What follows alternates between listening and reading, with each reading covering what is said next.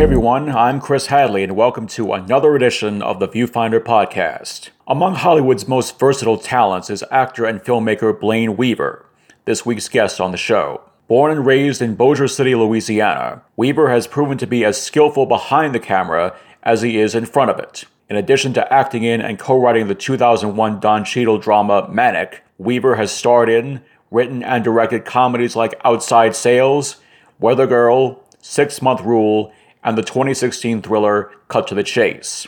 Today, we'll be speaking with Weaver about his latest projects the short film thriller Ghosted and the Christmas romantic comedy Santa Girl. Headed for the film festival circuit, originally produced for the Louisiana Film Prize competition and directed and co written by Weaver. Ghosted stars Weaver as a lovelorn man who aims to snag the girl of his dreams but by the deadliest methods he knows. On a much lighter scale is Santa Girl, produced and directed by Weaver and now streaming on Netflix. The movie stars Wizards of Waverly Place's Jennifer Stone as Cassie, the college bound daughter of Santa Claus, played by the legendary star of the Rocky Horror Picture Show and TV's Spin City, Barry Bostwick. Handpicked by her father to continue his gift giving tradition after she leaves college. Cassie has to deal not just with the trappings of life on campus, but also an interesting love triangle between a charming yet average student, Sam, played by Ned's Declassified School Survival Guide's Devon Werkheiser, and the overly privileged Jack Frost Jr., played by newcomer Joshua Cody, who Santa Claus has already preordained Cassie to marry. Weaver talks about his experiences making both Santa Girl and Ghosted, and about how he's now teaching the next generation of filmmakers to make their mark on Hollywood on this edition of the Viewfinder podcast.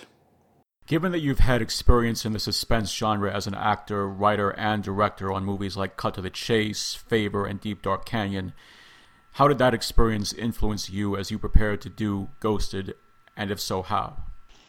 When I first started directing movies and you know raising the financing and, and making my own films, I kind of felt like I could only do romantic comedies because of the budget restrictions. Um, but uh, I did this movie Favor with a director and writer Paul Osborne that was uh, a really uh, exciting and interesting uh, suspense thriller, and I was just so impressed by what he did with the budget. Um, and so that kind of inspired me to try Cut to the Chase, which was you know uh, a little more actiony, a little less you know uh, suspense, and more thriller. You know, and so that was a real learning experience of like what you can do in a limited budget um, as far as those kind of practical effects whether it be you know blood or guns or action blah blah blah. But once i did cut to the chase i knew that i could you know uh, accomplish horror and whatnot um, without being worried about uh, not having the money to do it. Do you know what i mean? So yeah. ghosted i got to do more of a I, wouldn't call it a horror film, but it definitely has those thriller elements um, that I think just having the cuts off of knowing that it's possible uh, was very uh, emboldening. Besides the fact that you were obviously empowered to make these kinds of films, what is it about the genre, specifically horrors and thrillers, that inspires you as a filmmaker to make films like Ghosted and whatnot? Well, you know, I, I love my job. I love all kinds of movies. And as a writer, I get to work on all kinds of things, you know, where I'm hired by other production companies and whatnot. So I, have written a lot of romantic comedies, a lot of family comedies, uh, uh, a lot of horror movies. And, you know, for me, getting to make things, uh, I just like to mix it up. I like to be able to go from a Christmas movie like Santa Girl, which we made last year, into something much darker. You know, but for me, it's almost a palate cleanser of sorts. So, um, you know, when I made this family Christmas movie, when I got off that, the last thing I wanted to do was something cheery and uplifting. So I did something dark and twisty. Ghosted was produced for the Louisiana Film Prize competition in Shreveport this past year, where it was also named as one of the top 20 films that competed there. Being a native of Bossier City, which is, of course, right next to Shreveport, what was it like returning home to film Ghosted and to be part of the Louisiana Film Prize contest? It was great. There were so many things about uh, Ghosted that was kind of like coming home. Um, it, on one hand, I was there with my fiance, uh, Cherish McCormick, who also was my lead actress in the movie. So we got to work together for the first time doing something like this. Um, and also, like, I, I, was at home for a period of time and I was looking for a project to do. And uh, Haley Curtin, uh, who's a, a, college student right now, a, a young writer, uh, she gave me her script that she had worked on, and I just thought it was great. Uh, so I got to collaborate with her in writing the film, and I've been friends with her parents for years. Uh, and Patrick Curtin and Susan Curtin, her two parents, were both in the movie. So it was very much like a friends and family group. Um, but yeah, getting to do something, do my job, which is normally Los Angeles or on location somewhere, but getting to do it in my hometown is just so satisfying. And what were your memories of acting in Ghosted and of working with the locally based talent you had the opportunity to collaborate with on that film? Well, that's what's so cool about being a director actor. You get to choose the actors to stand opposite. And uh, that's one of my favorite things. So I, I, choose actors that I like to work with and that I've worked with a lot. Um, so you know, like I said, the the Curtins and uh, the girls who were all you know playing the ghosts and stuff. These were all friends of mine and people that I respect their work.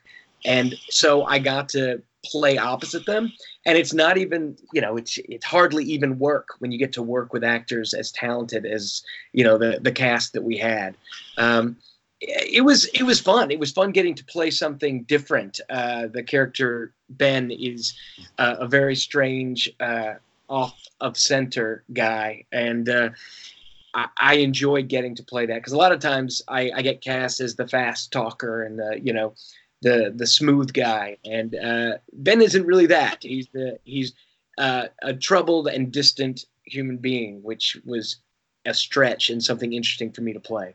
What was it like working with your fiance on the film?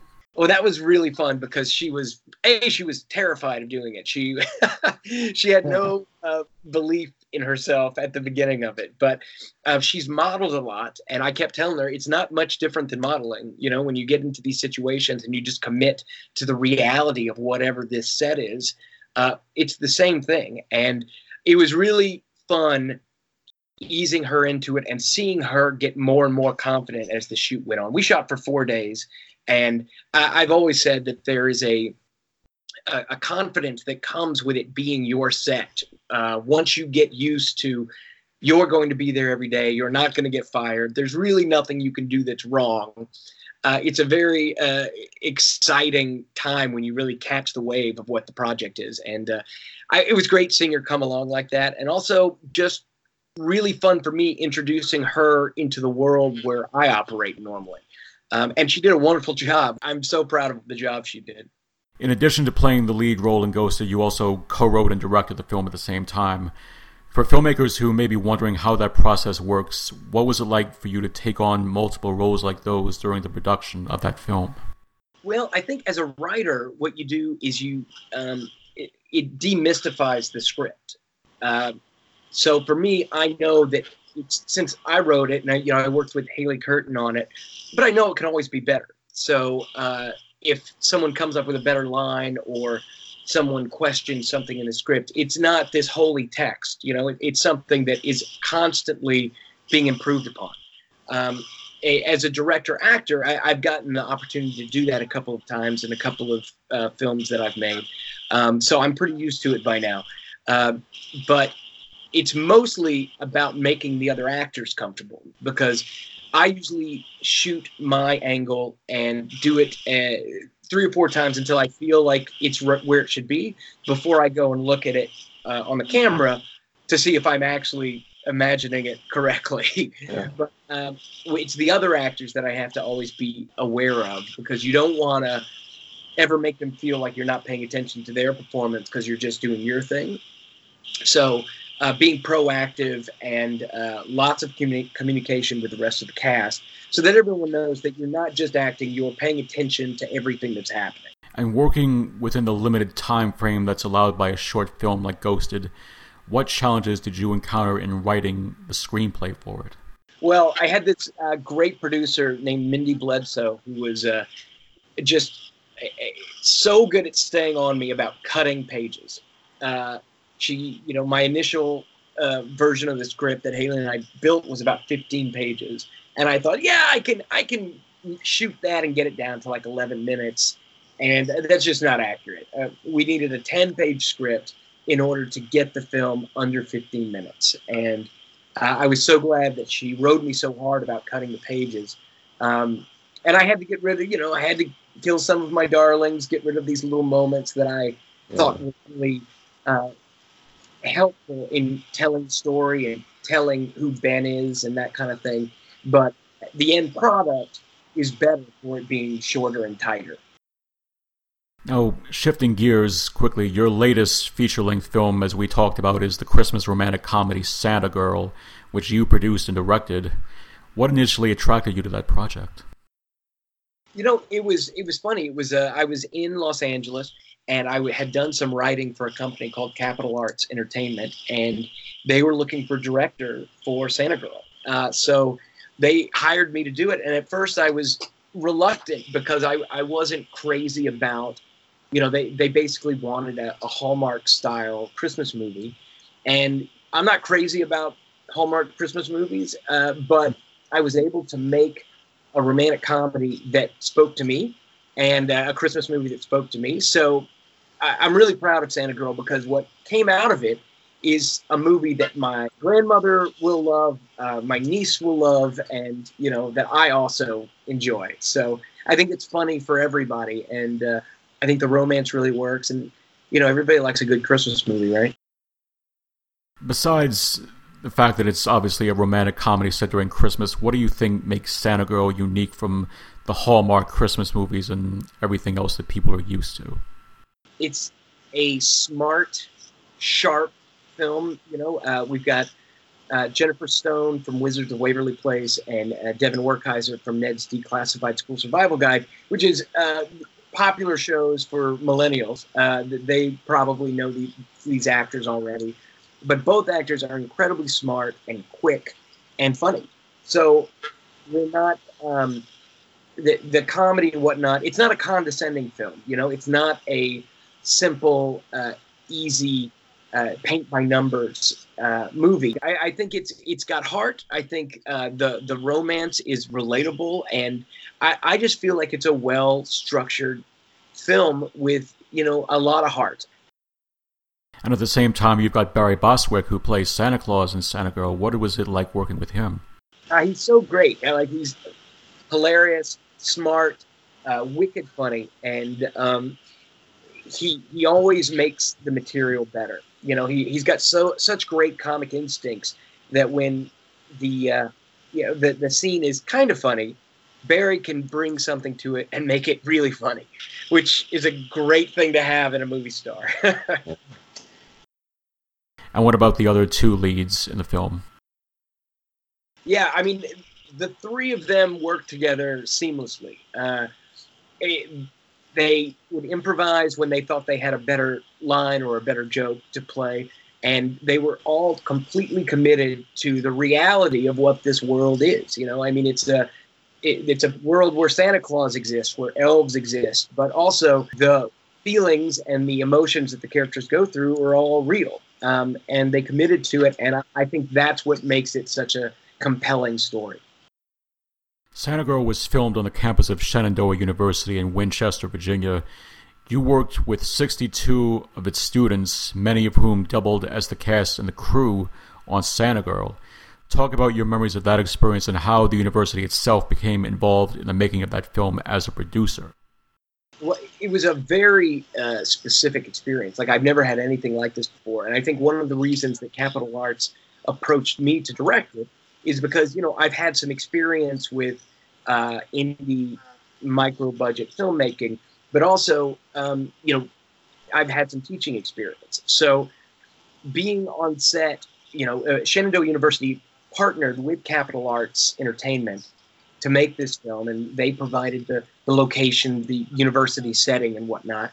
And we just had to have students on set as an educational experience. So it was certainly unique, um, but like you really can't have a better educational experience uh, for learning film and learning screenwriting and learning acting than being on a working set. So all many of the ancillary characters, about eighty percent of the cast actually, uh, were actors from Shenandoah University's conservatory, and um, almost all of the crew. I, I had uh, two producers, uh, Paul DeFranco, who works at the university, uh, and Glenn Austin Anderson, and then I had my director of photography, Rob Senska, and myself, and that was pretty much it. We were the only structural crew. Everything else was covered by students. So there was a learning curve, and the uh, the main actors had to have a certain amount of patience for the process. But uh, I'm just so proud of how it came out, and the students did a wonderful job. After Santa Girl was completed in 2017, you continued working with those students on another film that you wrote and directed, which is the thriller called Getaway. What was it like working with them on that project? That was an intense project. That was, uh, uh, again, micro budget, out in the woods, middle of the night.